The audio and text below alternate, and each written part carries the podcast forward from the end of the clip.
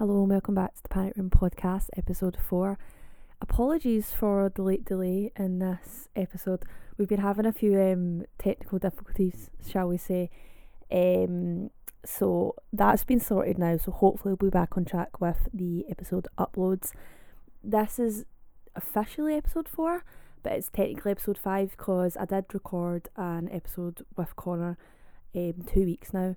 And there was just a really weird feedback on one of the mics, and I tried my best to edit it out, but it just, there was no saving it. So you might hear a few weird feedback sounds in this episode, but it's not as bad, so hopefully we can all just overlook it. And yeah, so let's get into the case. Today we're going to be talking about Ed Kemper, also known as the Coed Killer. He was an American serial killer and necrophile. And this case is heavy, put it that way.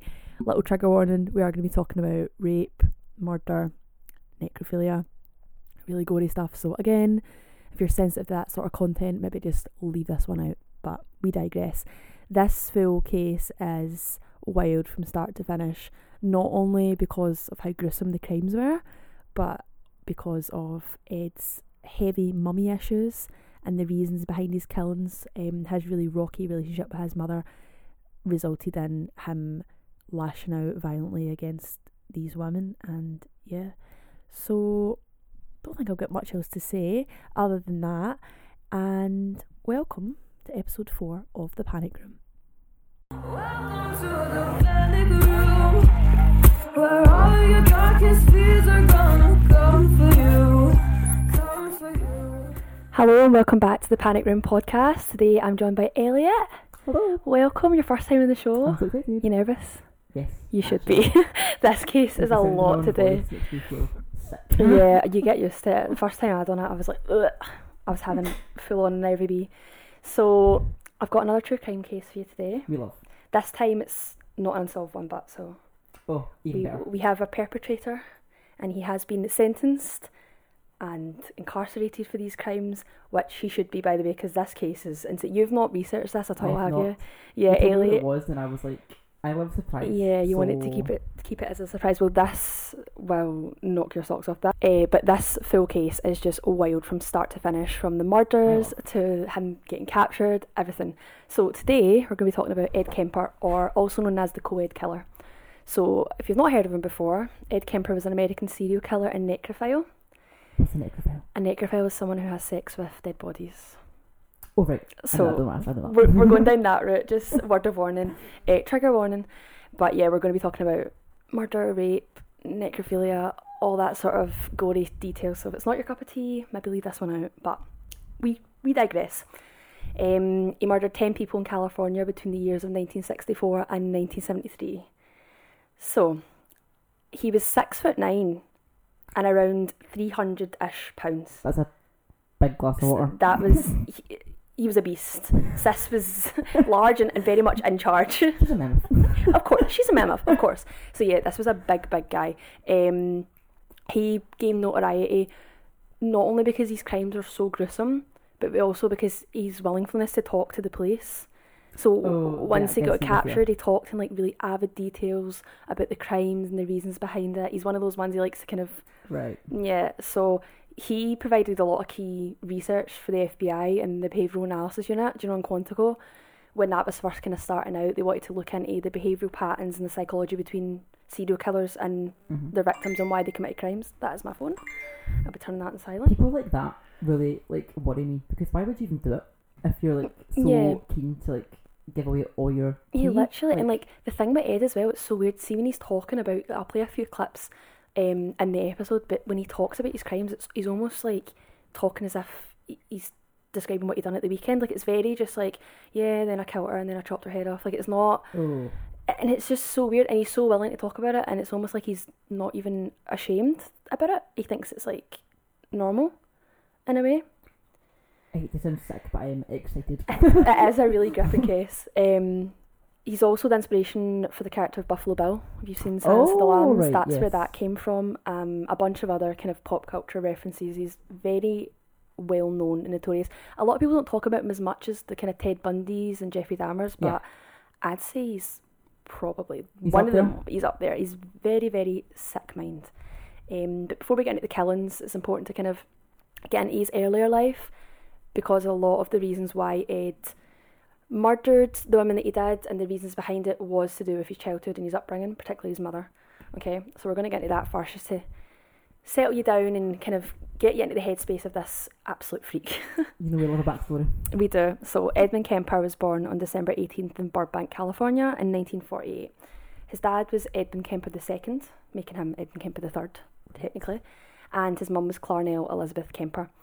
He was a middle child and he had a really troubling upbringing. It was actually his mother who was the kind of source of this really bad upbringing. She wouldn't physically abuse him, as far as I could tell, but it was a lot of emotional and mental turmoil throughout throughout right. his life. She would constantly undermine him. She just basically saw him as this unwanted nuisance. Ed oh. kind of later said that she thought it was because he reminded him so much of his father, and they had a kind of failed marriage, so she took her anger out on him. Yeah, not, the not good. She was also an alcoholic, very, very heavy drinker. Oh. And they think she was possibly suffering from bipolar disorder, but she was never uh, diagnosed with it, so couldn't tell. But a lot of right. psychologists who went over this case was like, that's probably what it was. Um, as I said, mother and father didn't have the most loving relationship.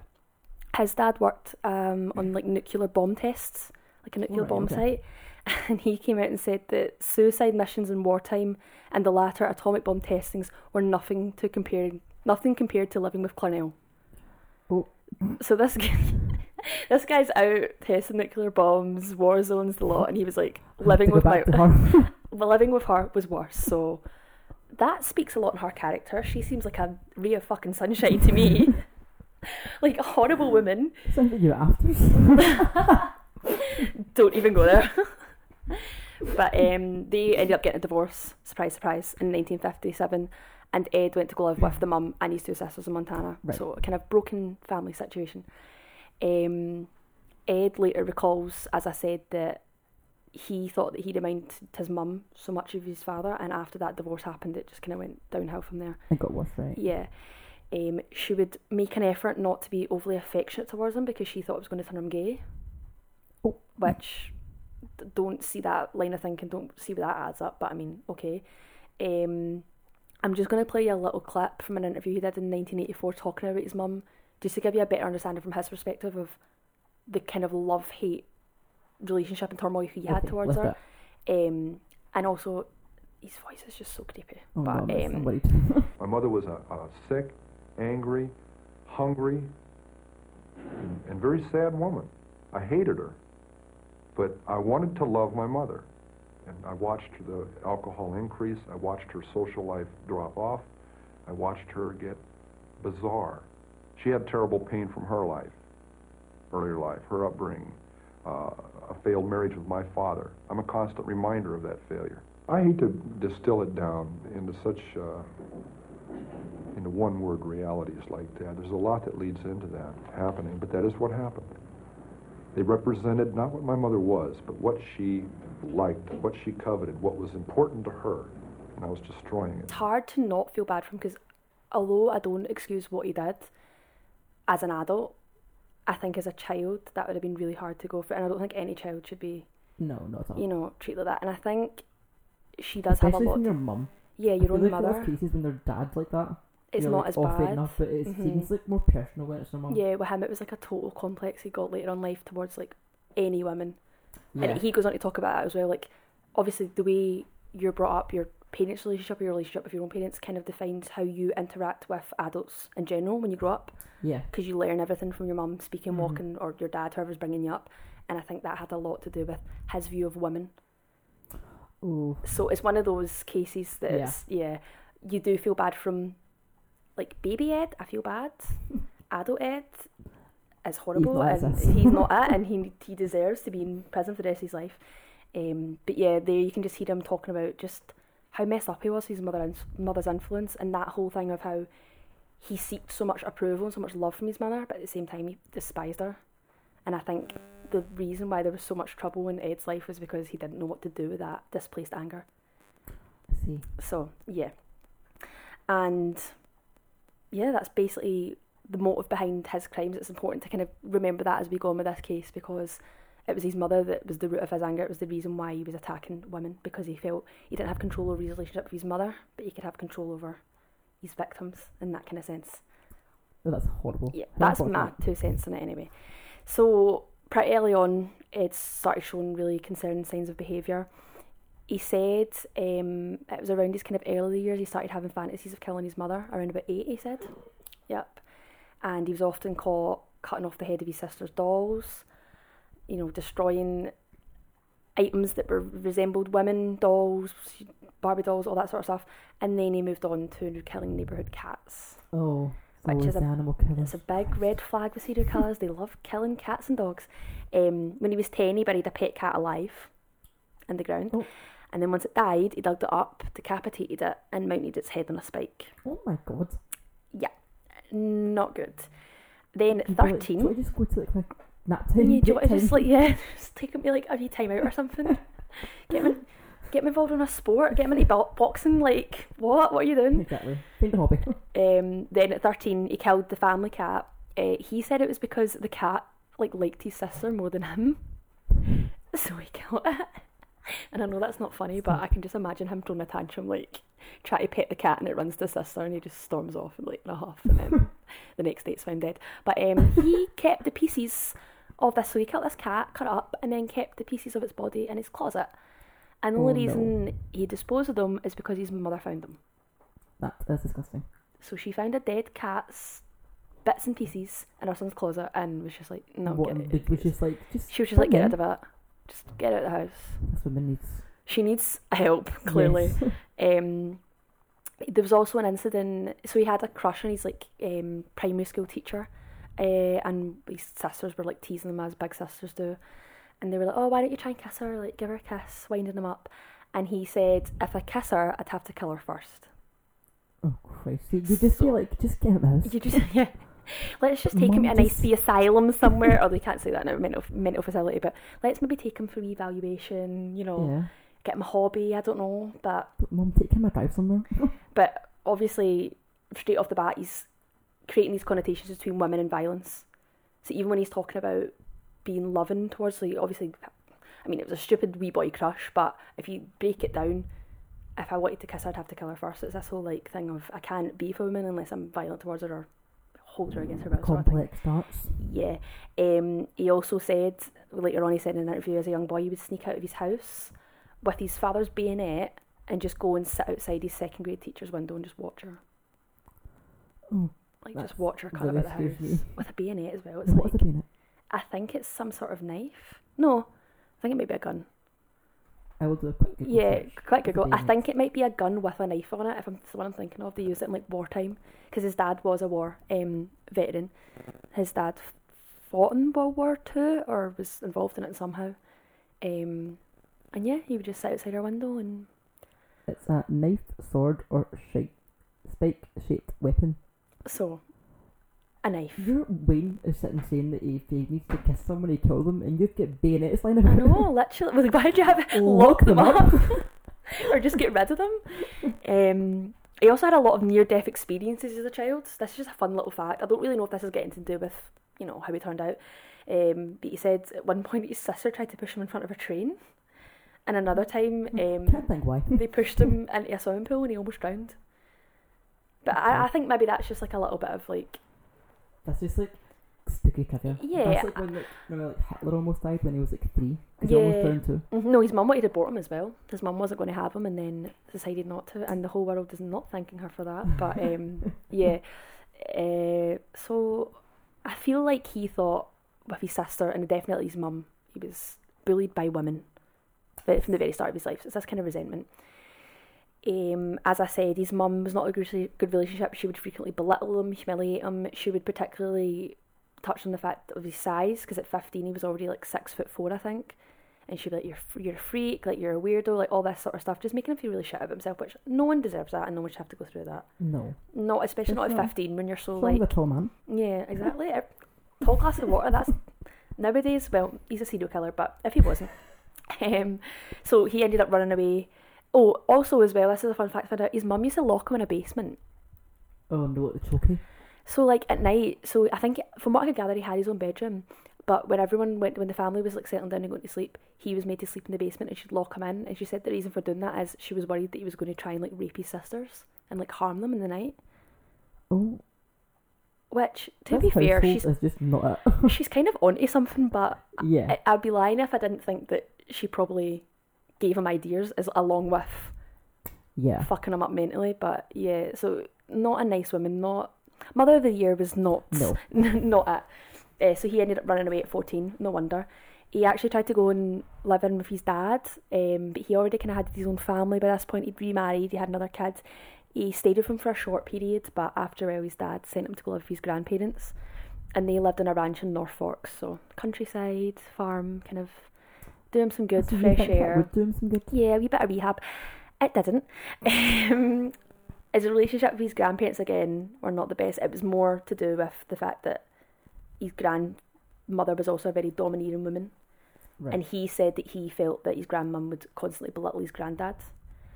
Um, basically saying that she was just constantly emasculating him and making him look stupid in front of people, making him feel like a really, really small, which oh. I'm assuming she's a mother of Clarnell, so I wouldn't be surprised if the grandma was a bitch and all, but... Yeah, apple doesn't fall far from the tree. Yeah, so we've got this theme of women making him feel insecure. nineteen sixty-four, at age just fifteen, Kemper was sitting at the kitchen table with his grandmum, and they, just, they had an argument, they had a tiff, and he got so enraged, he stormed off, retrieved his grandfather's rifle, entered back in the kitchen and fatally shot his grandmother in the head. Oh my god. Killed her. Dead. Shot his granny?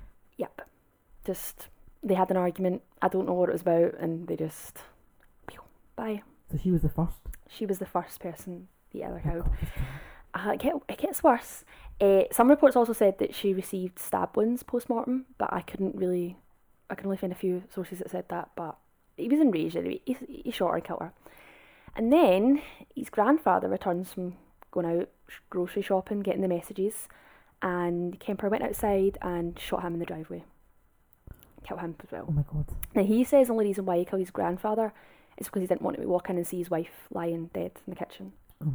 Which one shows a bit of empathy, but at the same time, you've just shot and killed your grandmother and your grandfather. You can't be that sorry. If he was that empathetic, he could have just walked out and said, I was killed, Dan. Don't yeah. want it. Or like, sort it out, go get an ambulance, or yeah. you know. But weird, you find that with a lot of like Eddie shows a lot of sympathy for what he did, but he also doesn't take back the fact that he did it. Yeah, that kind of way. It's just he's very emotionally stunted. So right after way, after killing his grandparents, who does he call? His mum. His mum, his mother, and tells her what he's done, and she just says, "Phone the police." She's like, just, "What? What? You're gonna phone the police?" I think she at this point she just knew he was born to oh be God. yeah. Um, so again, we're getting this whole thing. He hates his mother, but he's constantly going for to, for approval or for comfort. Yeah. That kind of love-hate relationship. Uh, I mean, if she was the first person he thought of, obviously he was a panicking. He's just killed his gran and grandma and needs his mum. Needs his mum for comfort. So he confessed the crime. He was like, "Yeah, I did it." He didn't try to deny it. He sat and waited for the police to come at the ranch. He was wasn't trying to run or anything. And the police arrived, and he was arrested and taken into custody. Um. So because he was so young and because it was such a violent and kind of unprovoked crime, he was evaluated by a court psychiatrist, and they originally diagnosed him with paranoid schizophrenia. Mm. So he was diagnosed with a mental illness. And Wait, what was, age was he? This was when point? he was fifteen. So he was a minor. He couldn't that be... That's so bad. Yeah. Um, very, very young. Uh, yeah, and at this point he was six foot four as well, so... Even if the grandma, not that she got a chance to put up a fight, like he would have won. He, he, do you know what I mean? So I think that at that point they were like, he's young, we can't really sentence him as an adult, but he is a danger Dangerous. to society, yeah. and he's hard to, you know, control. So he was sentenced, and he was sentenced to, to spend his sentence at a state hospital. I just said sentence like five times in that sentence. I don't know why. Uh, this was a maximum security facility, and it was basically like a mental health prison. Right. When prisoners are not mentally capable of spending time in a normal facility, and also because he was so young as well. So he would some of those places are worse though. Definitely, yeah. and I'll you'll get we'll get onto that. But you're very impressionable because it's kind of less security. You're yeah. mixing with other people, a lot of dodgy characters. So he was sent to this facility, and he wouldn't leave until he was twenty-one. So from the ages of fifteen to twenty-one, he was in. So very much his full adolescent life was spent in custody. That's kind of important when you go into his emotional age. Yeah. And how he's very, when it comes to women, very emotionally and mentally kind of stunted. He's still in that kind of yeah. fifteen, preteen kind of mentality. Um, so while serving his sentence, he went through various evaluations and testing, obviously, because he shot and killed his grannies, clearly not mentally sane. He was then re-diagnosed from the original paranoid schizophrenia diagnosis to a less severe condition called personality trait disturbance and passive-aggressive type. So I don't know what that means, but... Passive-aggressive? Yeah, yeah. They also did um, intelligence tests on him. He was found to have an I Q of one hundred forty-five. Oh my God. Which is... Above, mega high. Well, well, Einstein was one hundred sixty. Why is it always the like smartest one? Yeah, you colors? think, because I think if he actually had a good upbringing and applied himself, words. he could have been like, well, he could have had a great life. He would have been a very, very smart man. Obviously, knew what he wanted. He could have done amazing things, but sadly, that wasn't the case. Um, when he was in there, he was described as a model prisoner. They said that they never had any problems with him, listened to all the rules. He was trusted so much, in fact, that he was trained to administer psychiatric tests to other inmates. So not only was, oh. you know, he was free to kind of mix with other prisoners, he was also given a very high-up job. And that's oh can I give a theory right now, before we continue? Is yes. he just doing this so he can go out and kill again? Yes. And you'll learn as well... He learns a lot of... He's definitely setting the mum. Tricks, calling it right now. Tricks of the trade in this mental institution. Um, he said he learned from working there and obviously being there for, what, almost six, no, six, six yeah. years, yeah. He learned how these tests functioned. Obviously, And yeah. that allowed him to manipulate his psychiatrists. And he also said that he was able to then convince them of his better mental state, shall we say. So he was able to kind of... To make a great movie. Yeah. Well, funny you say that. This is, if you've ever seen Mindhunter on Netflix, I've heard of it. Great show. You should watch it. Ed Kemper is one of the main people that are the interview in oh. it. He's really good. Um, I think there's there's documentaries on him and stuff. I don't know if there's a kind of Lifetime style movie. Yeah. But there really should be because this case is yeah, a rollercoaster ride. Um, he also said that he learned a lot from sex offenders that he registered these tests to. For example, they said that they told him that if you were going to rape a woman, you had to kill her, as to not leave witnesses. And he said he also learnt a lot about um, discarding evidence, how to kind of evade capture. So, for all intents and purposes, he was in this mental health facility to better himself and try and, you know, make him an upstanding citizen. And if anything, it was a masterclass in murder and manipulation. Yeah. Oh, God. Which, I mean, to be fair, this was in what, nineteen sixty-four, so... I'm assuming nowadays that'd be a little bit more contained. Yeah. We didn't even really know much about serial killers back then and how they're so good at manipulating people. No. So I don't think they're really on top of that. And like funding and stuff was so low as well. Exactly. So despite all this, on December the eighteenth in nineteen sixty-nine, on his twenty-first birthday, Ed was released. Okay. And he was released on parole, and part of his parole agreement was that he had to attend like regular psychiatric meetings just to keep an eye on him and evaluate him and make sure that he wasn't slipping back into his old ways, or he was still mentally, you know, capable of living safely in society, right? So the only thing he had to do was the thing that he mastered? Yep. The only thing he had to do was go to these meetings. I don't know what the whole deal was, if they were like every week, every month, but he did a few yeah. um, psychiatrists. Upon release, his doctors told him not to go back to his mother's home. They said, cut all ties yeah, with probably. her. She is the reason you're like this. She's really bad for your mental health. Just don't speak to her and go on, right? Okay? Very much no, no. Despite this... Ed was released back into her custody. So straight away, straight off the bat, she, he's back he living with Clarnell. So all that for, I mean, I don't really know if there was any, I don't know if they cured him or helped him in any way, because yeah. at the end of the day, he could have been lying. But even if there was a smidge of improvement, all that is basically out the window at this point. So, don't understand. You wonder why people take these people back as well. Yeah, literally, like, you think, from the mother, well, the mother obviously hated his guts, didn't want him, and he yeah. was very much, as much as he did want her to love him, he was very much just like, I hated her, she was horrible. Yeah. So you think... Even regardless if they had a good relationship, yeah, I think he had... Dan would not be like, no. Well, I don't think she really cared at this point, she was... She's probably just as bad as him. Um, so... Kemper late, later demonstrated further to the psychiatrist that he was rehabilitated. And on November twenty-ninth in nineteen seventy-four, his ju- juvenile records were permanently expunged. So his record was wiped, clean slate, and there was no record of him killing his grandparents. Very, very dangerous. And not okay. The system years ago was a Insane. hot mess. Insane. Um, now, remember wh- when I said, when we touched on the fact that he's kind of using the trick of the trade and knowing how these meetings work yes. to, yeah. Yes. Um, this is really important because during one of the meetings, he was active. Well, he was actively actively killing throughout these all these meetings. First start, right. When he was going to these meetings, he was out killing and committing these crimes. Um, and even on the last meeting that he attended, he still managed to convince doctors that he'd been fully rehabilitated, and that's when his parole ended, his um, record got expunged, and he was a free man. That is so scary. Whilst he's out on a murder spree killing these young women. So he was clearly very manipulative and very almost charming in a way. Learned how yeah. to, yeah, toy with their, their heads. So he's back home. Um, he started attending a community college. This was in accordance with his parole requirements.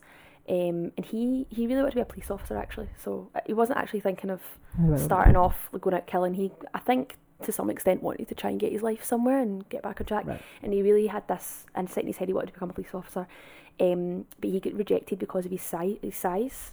There was height and weight restriction at oh, the yeah, time. Because like yeah. um, he was really tall and, I mean, he wasn't really fat. I suppose if you're that tall, your weight's going to be... Yeah. But yeah, so he, get, so he wasn't allowed to do it. Um...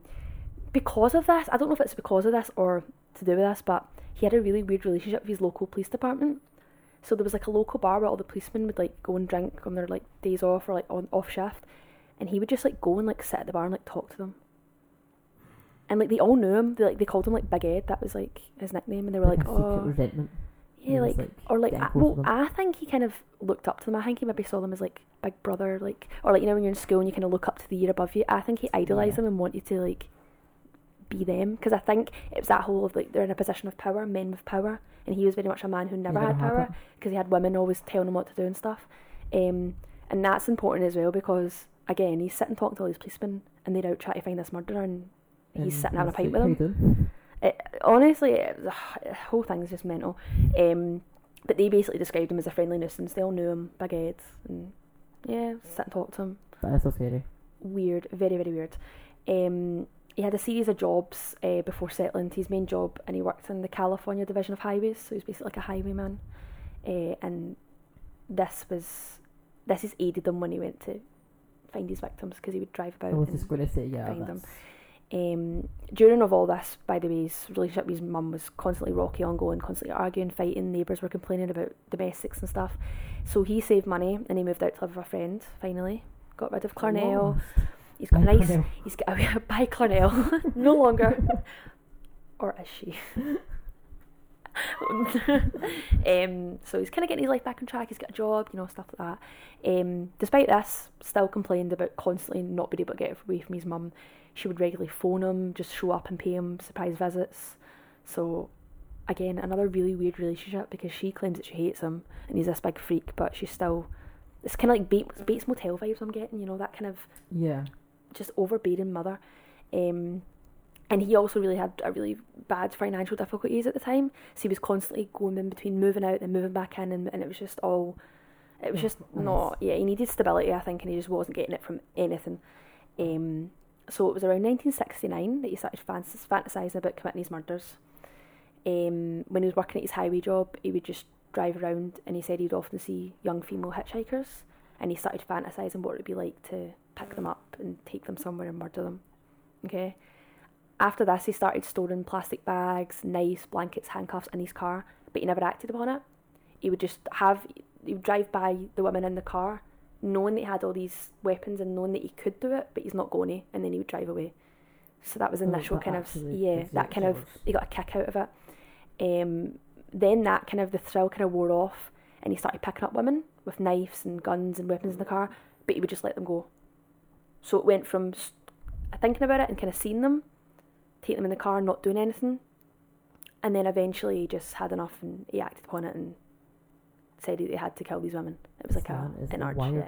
He said he picked up around one hundred fifty of these women and never did anything, always let them go, and then the urges just became too strong and he was like, I'm going to act upon it. Which is so scary. Can you imagine being one of those one hundred fifty women? That never go anything. I mean, like, thank fuck. Like, well, like obviously the women he did kill.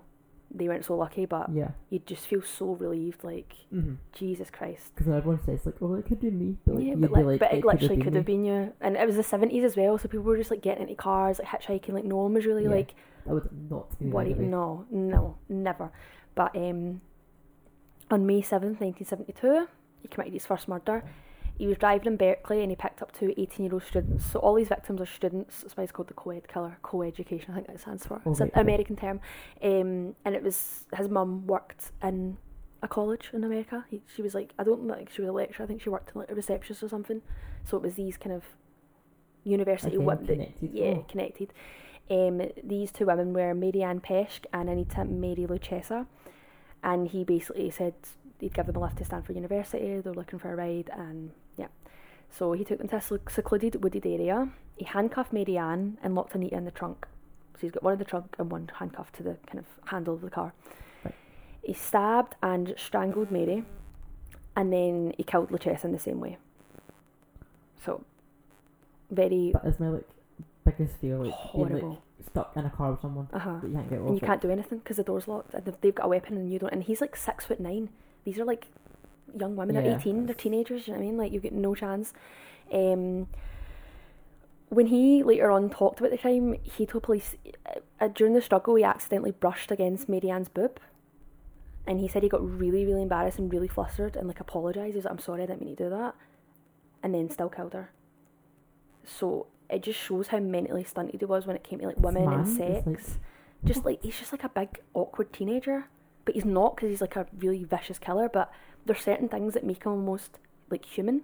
It like humanises him a bit, because yeah, you feel bad about his mum, the fact that he's so like awkward and like, "Oh, sorry, I touched your boob," like really embarrassed about a woman's breast, but then he kills them, and you know, weird. Just, imagine it was you. Yeah, like imagine a guy's like trying to stab you, and then he was like, "Oh, sorry, I didn't mean that." Like, I would be like, like, wait, wait, wait, like, what the fuck? We can't remind. Um, so after they were killed, he put both of them in the trunk of his car and drove back to his apartment. Whilst on the way home, he got stopped by a police officer because he had a broken taillight, but they didn't search the car, so he just got away like scot-free with two dead bodies in the car boot. That could have been it. He is very white. Is he a white Caucasian male? um, once he got home, he took the bodies into his apartment, where he took photographs of them, had sexual intercourse with them, and then dismembered them. Oh. Bish, bash, bosh, done. That's, yeah. But that's how he, that's how he was. He was like, yep, step, step, step. He said he didn't even really enjoy killing him. It's more just the humiliation afterwards. It was more like the sex. Mm-hmm, because I think in his head he didn't think he could have sex with a living woman because he felt so unconnected sexually with women. But he had no problem doing it when they're... By a sex doll? Yeah, exactly. Just get your home, get over it. um, he put the body parts into plastic bags, and then he later abandoned them at a nearby like mountain preserve called Loma Prieta? Prota? Prieta. I don't know where that is. Somewhere in California. Um, now, before he disposed of the severed heads in a ravine, he engaged in oral sex with both of the, deca- the decapitated heads. With just the heads? Just the head, so he cut them off. That was a common theme in his killings. He would cut the head off, perform oral sex on them, and then and he said the reason he did this um, is because he described in an interview how it was like a fantasy for him, because the heads were like a trophy, and he basically touched on the fact that like the head is where everything is, like the eyes, the brain, the mouth, like that's the person. The body's just like extra, if that makes sense. Like the, your head is like who you are as a person. So it was almost like symbolic for him to humiliate these women in this way. That is horrible. Like, this I told you, I, I told you it's horrible, it gets worse. So late in August, Mary Ann's skull was found on the mountain reserve. However, Anita's remains were never found. They never found her body or her head or anything. Which is horrible, no closure for the family at all, like, can't imagine. Um, and he's never came forward and tried to see what it was. That's so sad to hear that. That's like when... Um, what's the names of that couple? Myra Hindley and Ian Brady. Horrible, that wee boy. And they've never disclosed where he is. Horrible. Was it that? Myra Hindley and Ian Brady, yeah. Are you thinking the Moors murders? Yes. Yeah, yeah, that's them. Um, poor, poor family. Uh, but on the evening of September the fourteenth, nineteen seventy-two, so this is four months after his first two victims that I've just told you, so we're moving right on four months down the line. He picked up a fifteen-year-old dance student named Aki... A- A- Aiko? I'm sorry, I'm probably butchering that name. She's Korean. Aiko-ku. I'm going to call her Aiko. Uh, so she was actually looking for a lift because she missed her bus to dance class. Oh and she God. really did, she did, didn't want to miss her dance class, so she got in his car and he took her. And so horrible. She was fifteen as well. Like, she just wanted to go dance ballet and... That's a bit hard, I know, it's horrible. Um, he drove her to... Like, it's like a higher education. Hmm? Is this like a highway situation? Um, well, I don't think she was on the highway because she's obviously missed her bus, but she's somewhere on the side of the road looking mm. for a lift. Like any other car. Yeah, like literally. Any other. But I think a lot of people wouldn't stop. He yeah. was probably the only person that was stopping because he had ulterior motives and was he was actively looking for these people, but horrible. Um, so he drove her to a remote area and he pulled a gun on her. And I think he originally told her that, I'm not going to hurt you, I'm just going to kill myself and I want you here to be witness. So that would fuck you up. Horrible, but while she was obviously terrified, she don't. I don't think she thought... She was going to die. Yeah, and I think she was quite trusting of him. Because at one point, he'd actually locked himself out of the car. So Aiko was in the car with the keys and he was locked outside. And he managed to convince her to let him back in. So obviously she was young and naive, or he was just really, really charming and she trusted him. She didn't think that he was going to... That is insane, isn't it? Like, that's hot. Like, she could have drove away or anything, or, like, grabbed the gun and shot him. I can't imagine if I was in that position to ever like, you let think someone is, back in a car with me. Yeah, and you think as well, like, if you're getting kidnapped and you're getting held at your will, like, the odds of you, them locking themselves out of a car, like, you'd be like, oh, thank fuck. Like, you'd be like, thank my lucky stars, like, today is yeah, my day, exactly. And you'd be out of there. But she was just a wee baby, like, she didn't know. Um, so once he was back inside the car, he choked her, raped her and killed her. Disgusting. Um, he stuffed his her body into his car boot. Um, and this time he decided he was going to just stop off at a nearby bar and have a few drinks with his police buddies before going home. Oh my god, that's actually like spot up. Whilst her body was in the car. Mm, no. He basically said that after exiting the bar, he opened the trunk to look at the body and he said he was like admiring his catch like a fisherman. Like in the car park? In the, the car park? park, just out in the middle of the day, just popped the trunk open and just looked down at her body. That pure like was inspected though, because like, see when like you think of stuff like that, mm-hmm. like, you'd have no need to like, look in someone else's boot if you passed it, because that could be like like the policeman that pulled anyone. Him over for the first two, like he was pulling him over for a taillight. He had no reason to like check his car for a warrant. Oh, but if he had, scary. He would have, and then he probably would have been sentenced, and none of this, none of these, the rest Other of these murders would have happened. It's horrible. Um. Um. So. Not only did he decide that he was so unfazed by killing this little girl that he went to a bar, afterwards he had a parole meeting he had to attend. And this was the last ever meeting that he had to attend before they were going to release him and expunge his record and all that stuff. So he drove to the facility with Aiko's body in the boot. The whole time he was at the meeting he was telling the psychiatrist how much better he felt, how he was feeling like he was a productive member of society, he was getting his life back, and they believed him of course, and finished his parole sentence and he was a free man. Oh my god. Sentence done, gone. Even though he killed his grandparents and was clearly up fucking unhinged. But that just shows how easy it was for him to manipulate people. Um, so this poor girl's body's in the car the whole time and he's basically getting told, yay, well done, like, you're a free man, enjoy your life. And hers has just been taken by him. Oh, this is horrible. This is like just like a series of just like... Yeah, it's just, that, it's just like, hot. He's just folding more and more holes, he just gets so angry. Um, but... got back to the apartment, had sexual intercourse with a corpse before dismembering it and disposing of the main remains in a similar manner as the, the manner... I can't even speak to the... Horrible, I'm going to start that again. Um, so he went back to his apartment, he had sexual intercourse with the corpse and then he dismembered and disposed of her the same way that he did with the other two. Um, and on January the seventh, nineteen seventy-three, he moved back in in his mother's house. Oh my god. So as you can tell, this is going to get even worse because he's now living with her as well as... deciding that he's going to go on a murder spree. Um, so he said he was just driving about Cabrillo College campus and he picked up Cynthia Ann Shawl, also known as Cindy by friends and family. This time he, he just shot her. He skipped the strangling and the stabbing, just went straight to a quick uh, shot. He shot her with a twenty-two caliber pistol. Um, again, he put her in the trunk and he had her in his closet this time because his mum was home. So he had to wait until his mum left for work the next day. And then after his mum left, he had sexual intercourse with her, dismembered her, decapitated her and had oral sex with her head. Even overnight though, would you not start to smell it? Especially if she was mm, shot, because would I you don't not know. If this is so horrible, but if, if parts of her like outside of her body. Yeah, I think maybe unless he shot her like well, I don't know what time he picked her up at, but it could have just been a case of he got home at like nine and then the mum left went left for work at like seven, so it was mm, only yeah, a few hours. Um So that's see even the thought of that, like you were in a house and it's like a body in you don't even know. Oh. I, the thing is, I don't even think Clarnell would really care. Yeah, she's because the way she's, she's reacted about like the cats, for instance, that would have been your first red sign to be like, I need to get my son like seen to. You in the house with someone and they killed my pet. They Never. Would be gone. I would, I would turn him to the authorities. I'd be like, he is going to kill someone one day. Like, get him sorted. Yeah. He needs help. Horrible. Um, and he just left her remains in his mother's bathtub while he decided what he was going to do to it. He removed the bullet from her corpse in a bid to avoid identification because he learnt that from all these friends in the mental facility about evidence and it's how to like get that, away with that. That feels like huge. It was just like a class for him. Yeah, literally. It was like, just like a masterclass. It was like, he just went to uni for like murdering and decapitation for about six years and then came out and he was qualified.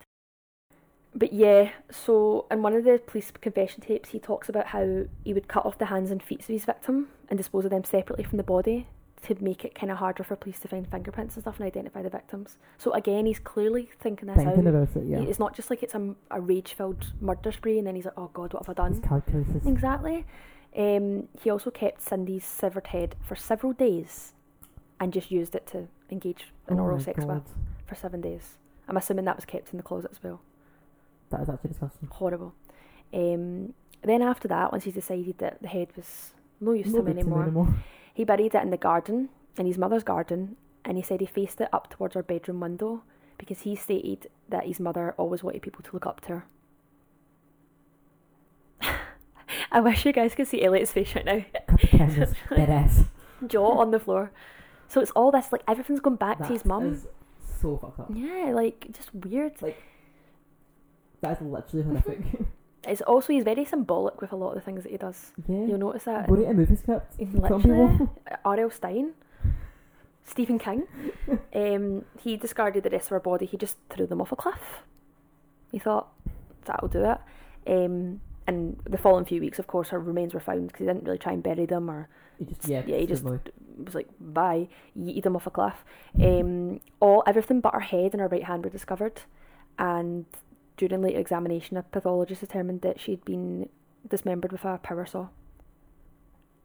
Ooh. Which I don't understand how he was able to get away with that because there'd be a lot of blood splat. I know he put her in the bath, but yeah, that would have took a big clean up. It would have been on the walls, on the ceiling, like all yeah. of his clothes, like weird. Um, so obviously at this point, police had suspected that it was a serial killer around the area because now they had four different women killed in all similar circumstances, um, and they estimated that it was on hitchhikers in the Santa Cruz area. Students that were at the college and attended the kind of surrounding areas, they were advised not to accept rides from like strangers, obviously, but the police fucked up here because they said only accept rides from cars that had university stickers on them, as in, that is, other students and staff members, because you can you'd like to think Stupid. you can trust them. But who had a sticker on his car? Ed. Bloody Ed. Because his mum obviously worked at university, so...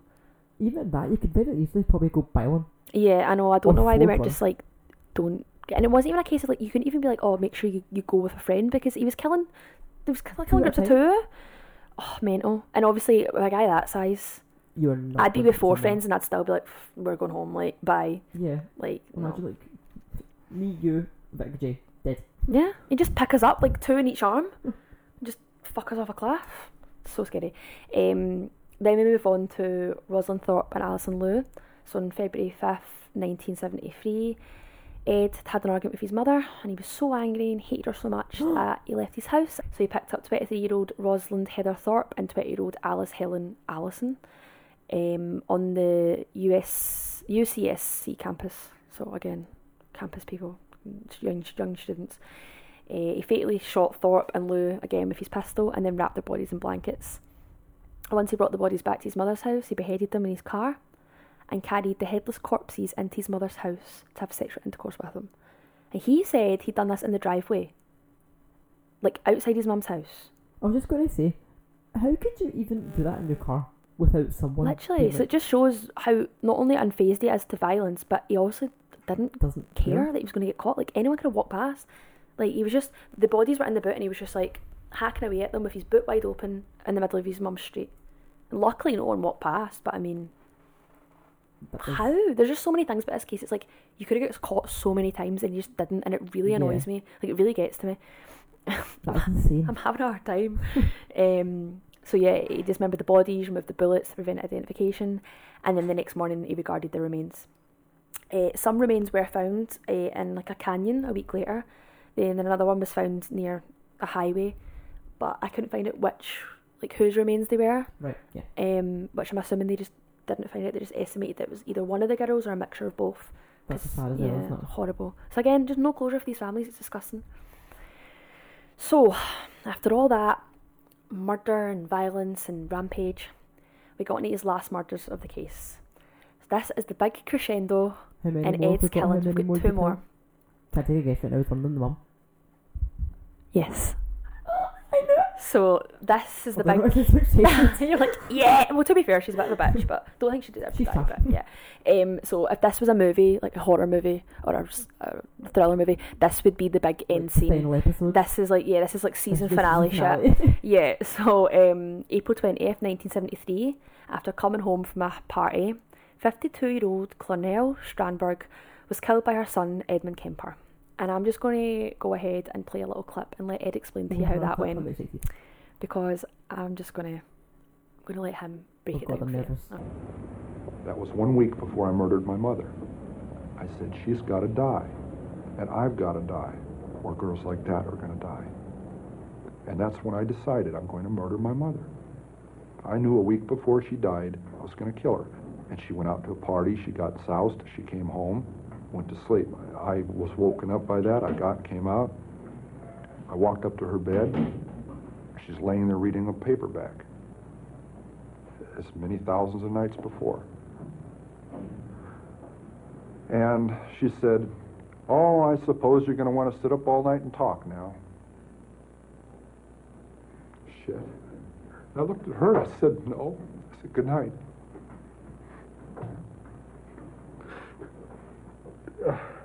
And I knew I was going to kill her, you know? And I'm so cold, it's so hard. And that's the first time in ten years I've looked at it that way. I mean, that intensely, that honestly. It hurts. Because I'm not a lizard, I'm not from under a rock. I came out of her vagina, see? I came out of my mother. And in a rage, I went right back in.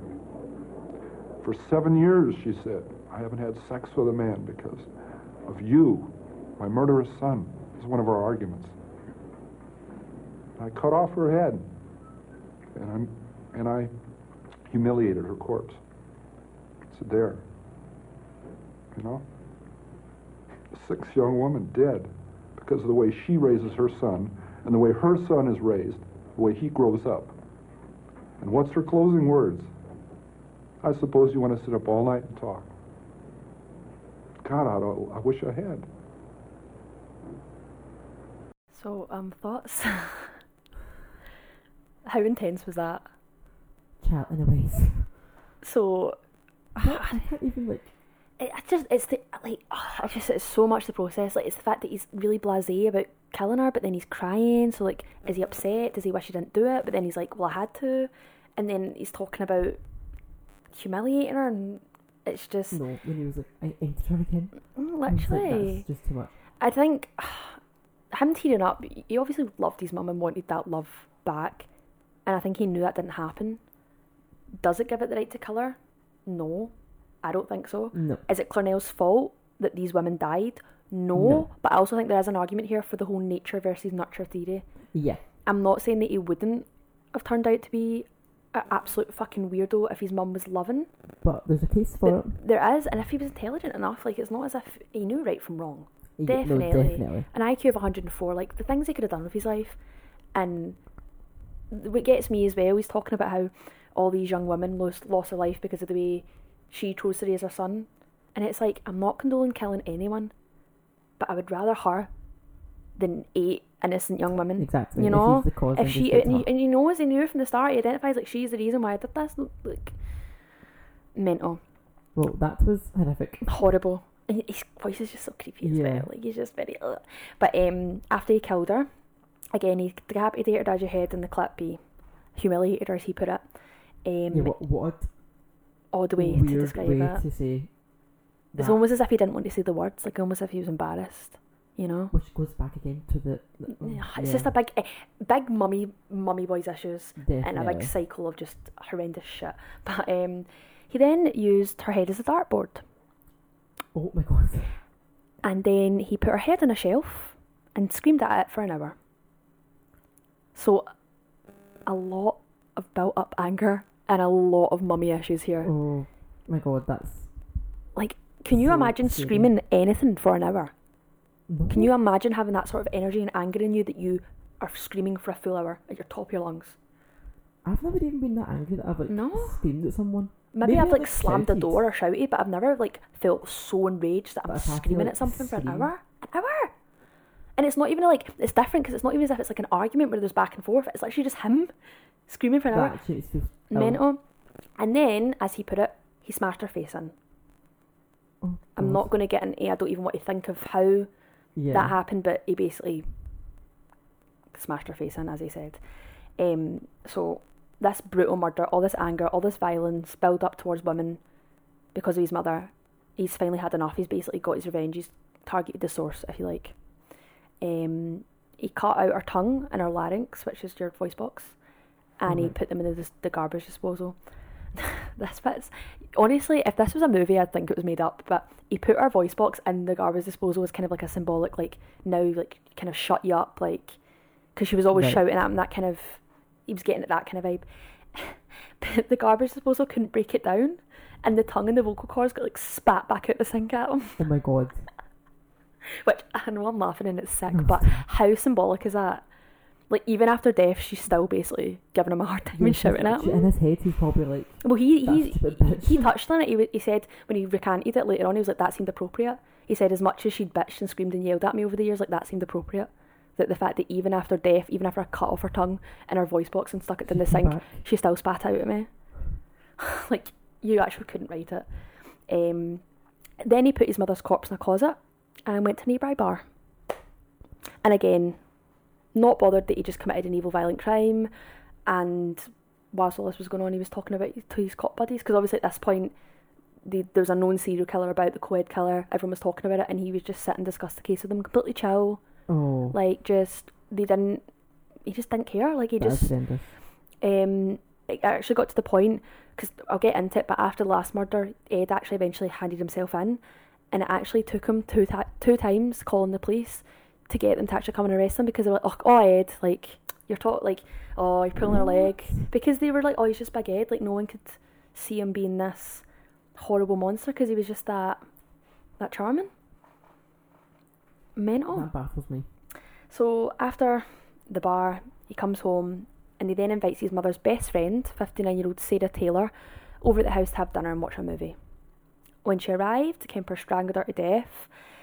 Um, he'd said he did this to create a cover story that his mum and her friend were going to go on like a vacation together. So like the reason, so oh, okay. obviously he killed his mum now, so yeah. the source of his anger was gone.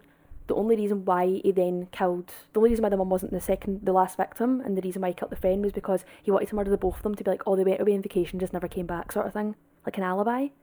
Yes, because very, very, very weird. Like, I never, I didn't really understand this part of the case. Like, I, yeah, I don't get it. Go about it though. But like. Anyway, so he invites her over to kill her to create this alibi, and then he puts her corpse in the closet and left a note to the police, and it read, approximately five fifteen a.m. Saturday. No need for her to suffer anymore at the hands of this horrible, murderous butcher. It was quick, asleep, the way I wanted it. Not sloppy and incompetent gents, just like a lack of time. I got things to do. Like four exclamation marks. So he's leaving this to the police like, I'm away, come catch me. Oh, that right? sounds bold. So, after all this, he went on the run. Okay? Now, this whole thing is so ridiculous and it just shows you how much of a dumb bitch he was.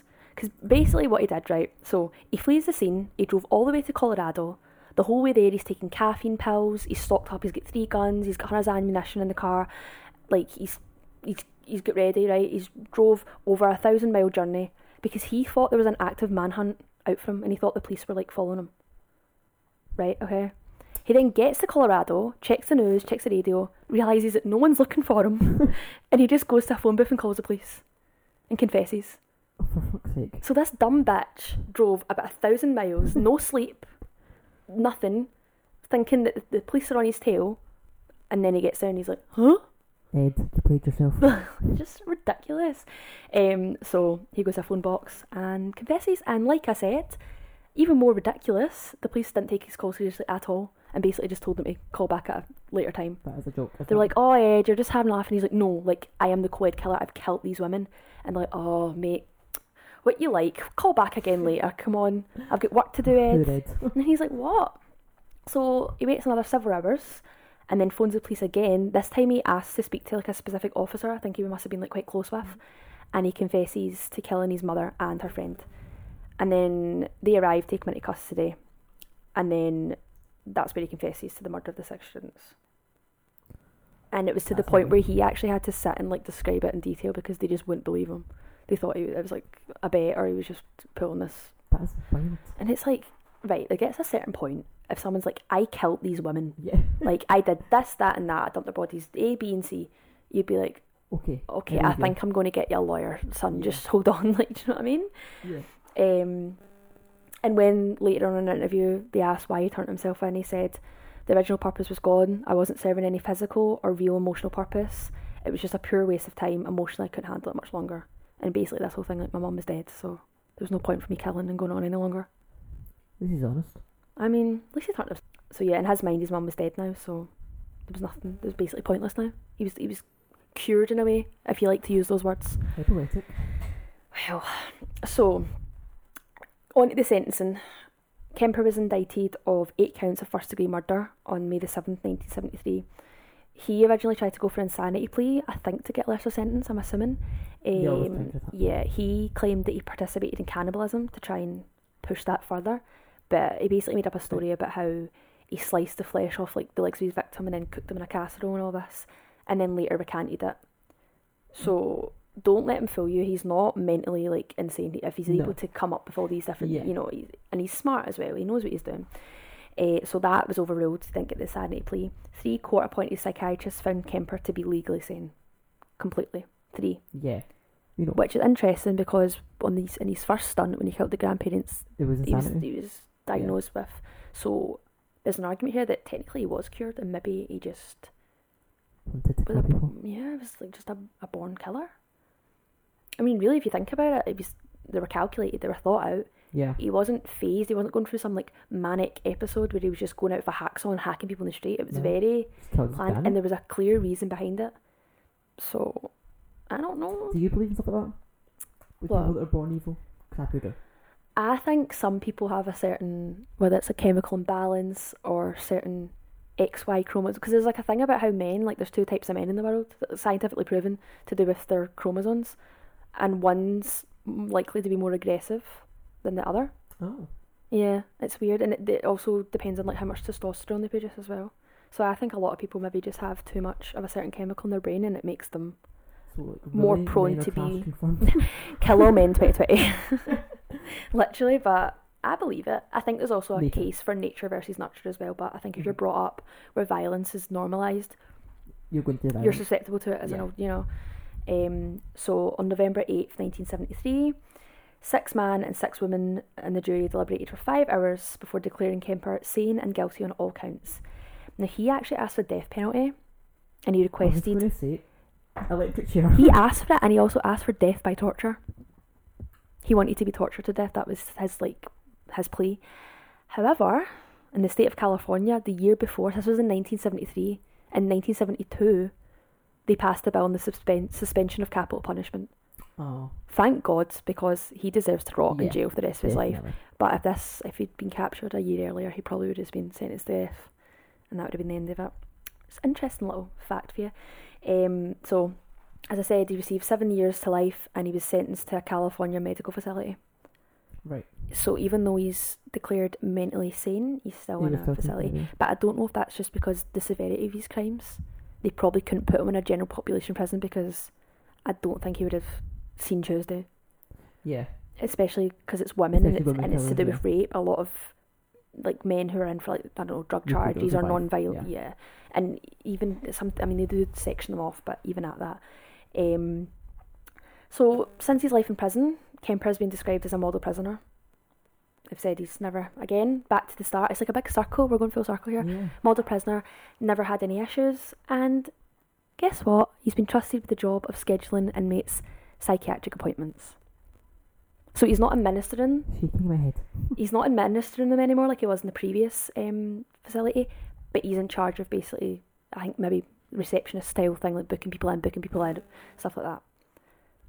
That is insane. Weird. Very, very, very weird. Uh, I just think it's so bonkers how they would let him, knowing as well, looking at his case and knowing how that was the reason why he learned what to do.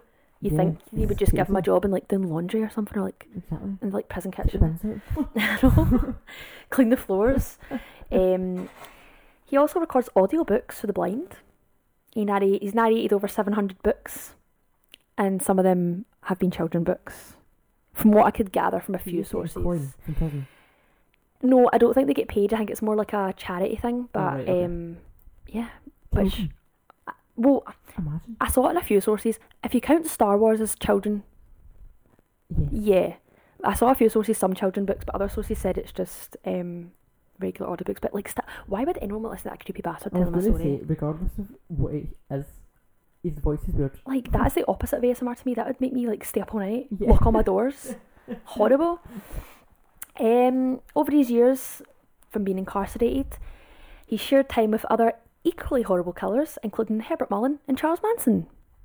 Manson. So that's nice, little serial killer tea party going on. They're just chilling, like, and like it, it wasn't like they were in the same facility. Like they were in and about together. Like he recounts stories of him feeding Herbert Mullen peanuts and stuff, and like pissing him off when he was annoying him. Which I don't think they should all be allowed in the same room together, because no, imagine they were like they're, they're already obviously clever people. Yeah. Imagine they like plotted together. And that's the whole reason why he like. goes back to the start where he would learn from serial killers and other rapists, like yeah. just weird. But Char- Charles Manson got me. I was like, oh. But yeah, so they were they were buddies. Nice little. little so is, is he alive? He is. He is still alive. Um, he's currently seventy-one. So. So not long to go. Not long. Then. He's actually he's went through a number of like parole hearings. He went one in nineteen seventy-nine was the first one, I think. Um, as well as nineteen eighty, nineteen eighty-one, nineteen eighty-two. All have been denied. The last one was in two thousand seventeen, and that again got denied, and now they've set it at the most recent time he'll be eligible is twenty twenty-four, and he'll be quick maths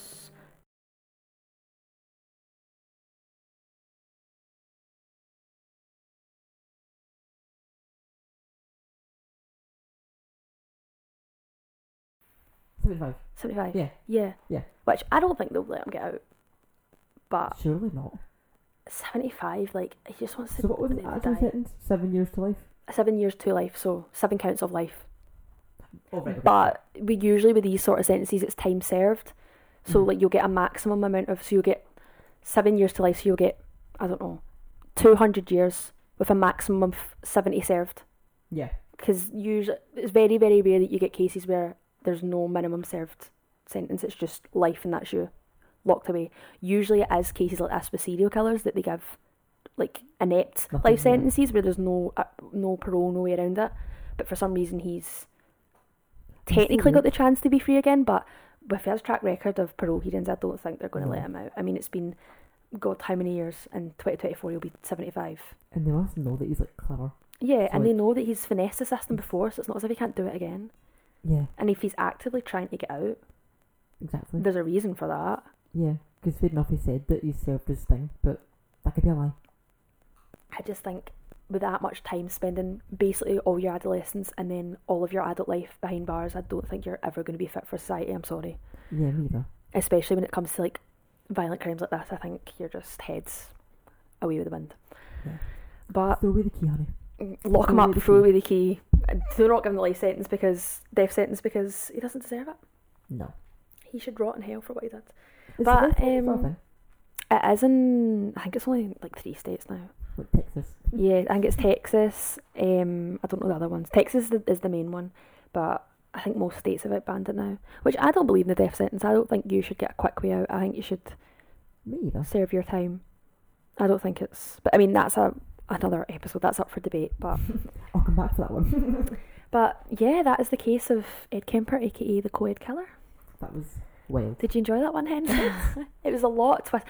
Honestly, it sounds like the plot of some really obscure horror film, but... Yeah, that sounds like an American Horror Story season. Mm, literally. Ryan Murphy. Total, like, Bates Motel, like, Mummy Dearest vibes, yeah. That whole scenario. But yeah, he's still in prison, still serving his time. And but personally, I think, I hope he lives till about one hundred and five, just so he has to spend all that time. They always do. Serial mm. killers, you always mm-hmm. do live yeah, weirdly like old. Charles well. Manson, he he died twenty nineteen. Yeah. I think he was, like, in his eighties. He had a long life, and he done a fuckload of drugs as well. I don't know how yeah. he lasted that long, because that was in the sixties of the whole um, drug culture and stuff, but... Yeah, I think he was almost ninety. Mm, probably. But, yeah. Hope he rots in hell, and... I hope I hope you guys enjoyed that as much as Elliott does. Your jaw is on the... I wish we could, like, video this. Your jaw is on the floor for the most of it. Make a Patreon. I know, I think that maybe I should, but then it's, like, camera equipment and stuff, and eh, I'm not that techie. But, yeah, that's it for this episode. Come back next week for another one. I think... I was talking to Jay. I think I might be doing the Madeleine McCann case. Ooh. Only because there's going to be an update very soon, I feel. I feel like they're close to cracking the case. Invite me for that one. Yeah, we could do. We could probably do a three, um, three part one, and just have one yes. person per every part. Yes, that would be fun. But you could do like the thing that happens, the theories, mm-hmm. and then the new investigation. And then the new investigation. Don't put ideas into my head. We'll be here all night. uh, but yeah, that's it. Thank you, Elliott, for coming on, Thank and I'll speak to you guys next week. Bye. Welcome to the Panic Room. Where all your darkest fears are gone.